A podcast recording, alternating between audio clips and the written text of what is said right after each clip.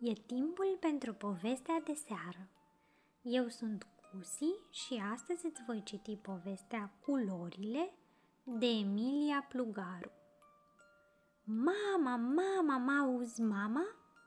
Dormi, Rumel, vorbim altă dată. Mama, insistă puiul de râmă. Nu vreau să dorm, vreau să vorbim. Bine, Râmel, își deschide un ochi bătrâna râmă. Despre ce să vorbim? Despre cât de frumos e acolo sus! Vai, Râmel, ți-am povestit de atâtea ori. Mai vreau, mama! Atunci ascultă! Și mama râmă își începe povestea. Acolo sus, șoptește ea, adică deasupra pământului, e o altă lume. Nu zic, și la noi e bine și e frumos, căci aici ne este casa, dar acolo, cum să-ți spun, e altfel. În primul rând e multă lumină și sunt multe, multe culori, totul e colorat. Da, în sfârșit am înțeles, culorile. Iată de ce sus e atât de frumos. Mama, când ieșim afară? Rămel, de câte ori să-ți zic? Ai nițică răbdare. Acum e iarnă, e frig. Ne-am ascuns în căsuța noastră ca să nu înghețăm. Multe gâze și vietăți mici, când e cald, mișună pe afară. Când e frig, stau în țărână și dorm. Chiar și culorile pare se dorm pe vreme de iarnă. Așa că închide ochii.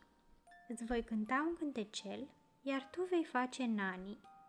Nu vreau nani, nu vreau nani, nu-mi pasă de frig, nu-mi place aici. Oricât de calmă ar fi mama râmă, până la urmă își iese din fire. Încetează, strigă ea. Vom merge sus doar când ni se va da de știre că e posibil. Gata, nicio vorbă mai mult. Dormi. Mama, începe iarăși Rămel, spune-mi, cine ne va da de știre? Înțelegi, scumpule, deasupra pământului e cerul cu nori. Norii sunt diferiți, adică de diferite culori, de diferite mărimi. Când e primăvară și cerul se acoperă cu nori negri, tuciurii, norul cel mai important își ia toba și începe să bată. Bum, bum, bum! Toba lui se aude până la noi. Deci vorbim după ce auzim bubuitul. Acum dori. Mama, auzi? Sare râmel din pătucul său. Norul cel mai important bate din tobă. Da, nu vine să cred, spuse mama râmă. O fi venit primăvara? A venit mama, a venit! Hai să mergem afară! Repede! Vreau să văd culorile! Nu, râmel, încă nu. De ce? M-ai mințit? Atunci plec singur, fără tine. Stai, puiule, așteaptă, doar un pic. Mai întâi de toate, țărâna trebuie să devină reavănă, ca să putem săpa tunelul prin care ne vom strecura. Nu durează mult. Acuși picăturile calde de ploaie se vor scurge în sol. A, e atât de plăcut când faci prima scăldătoare de primăvară. Atât de plăcut! Vezi? Solul începe să devină umed, deci putem să pornim săpatul. Cele două râme stau într-o grădină plină de flori, plină de culori. Micuțul râmel nu încetează să se minuneze de frumusețea din jur. Mama, zice el, nu mă mai întorc acasă. Îmi place atât de mult aici, mai ales îmi plac florile, sunt foarte frumoase. Ei, oftează bătrâna râmă, frumos, frumos, dar locul unei râme e în pământ.